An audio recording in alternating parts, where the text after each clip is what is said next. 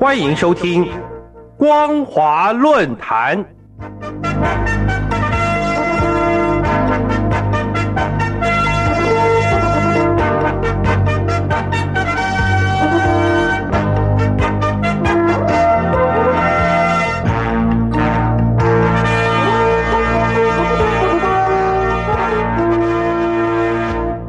各位听众朋友，大家好，欢迎收听今天的光华论坛，我是兰玲。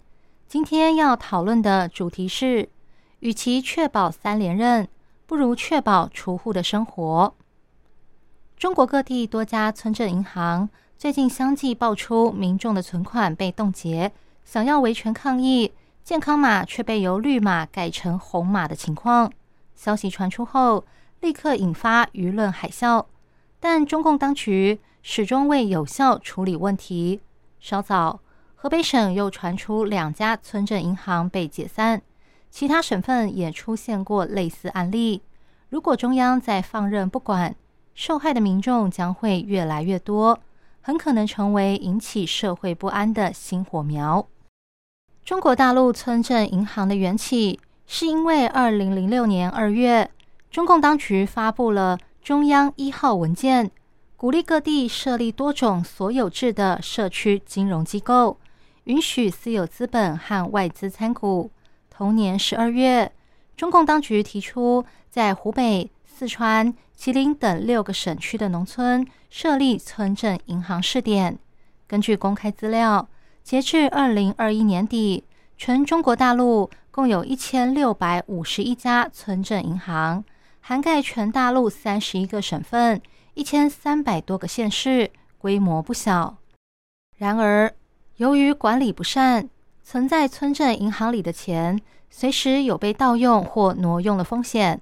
因此，多年来一直有专家对村镇银行的经营提出警讯，也确实有许多违法经营的村镇银行被解散。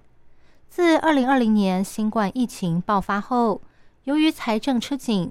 村镇银行的弊端开始浮上台面，中共当局也大幅展开清算村镇银行的工作。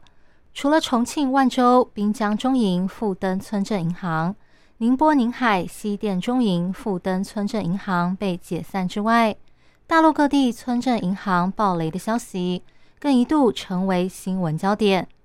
然而，随着经济情势逐渐恶化，今年四月中旬以来，大陆河南、安徽等地的多家村镇银行又相继爆出客户的存款被无预警冻结的事件。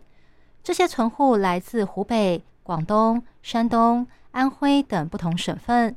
根据多家大陆媒体报道，牵涉到今年这波存款冻结事件的村镇银行，至少包括河南省四家和安徽省两家，涉案金额超过三百九十七亿人民币。当然，没有人能接受自己的存款被冻结，所以存户纷纷发起维权行动，却发现官方竟然使出两个非常令人愤怒的小手段。首先，六月十三号，数百位银行存户原本计划参加在郑州的维权抗议活动，却发现他们的健康码突然由绿码变成红码，让他们无法去郑州参加维权抗议。这起健康码事件引发激烈的舆论批评，没有人想到政府官员竟然会使用这种招数来对付权益受损的民众。另外，村镇银行的钱有许多是来自外地人，他们透过网络金融平台把钱存进各家的村镇银行。这些金融平台包括百度旗下的度小满金融、小米旗下的天星金融。中国人寿控股的滨海国金所、中国电信旗下的易支付，还有中国银联云旗下的云闪付等等，这些民众愿意透过金融平台把钱存到外县市的村镇银行里，当然是因为对这家金融平台有相当的信心。但在大陆，招商银行、工商银行、建设银行。农业银行以及平安银行都传出无故冻结民众账户，让他们不能消费或汇款，只能存钱的消息后，使用金融平台将钱存到外县市村镇银行的民众才发现，他们的存款同样是缺乏保障的。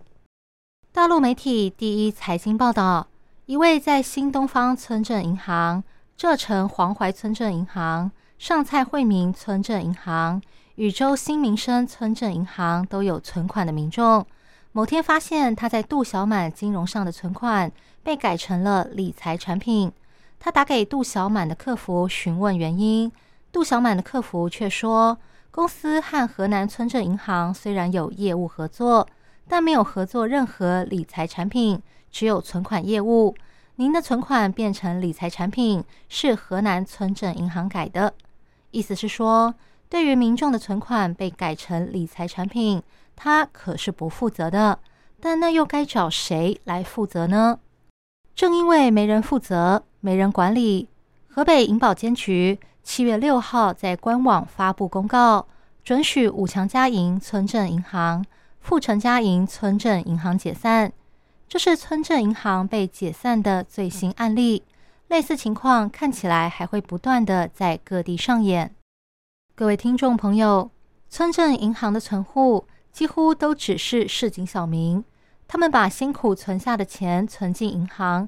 只是想得到一份保障，却万万没想到，当初官方许下的承诺，如今成为泡影。这对他们来说是多大的打击啊！现在一心想确保三连任的习近平，是否可以多花点心力，帮助这些存户确保他们的生活呢？以上是今天的光华论坛，今天探讨的主题是：与其确保三连任。不如确保储户的生活。我是兰陵，感谢您的收听，我们下次再会。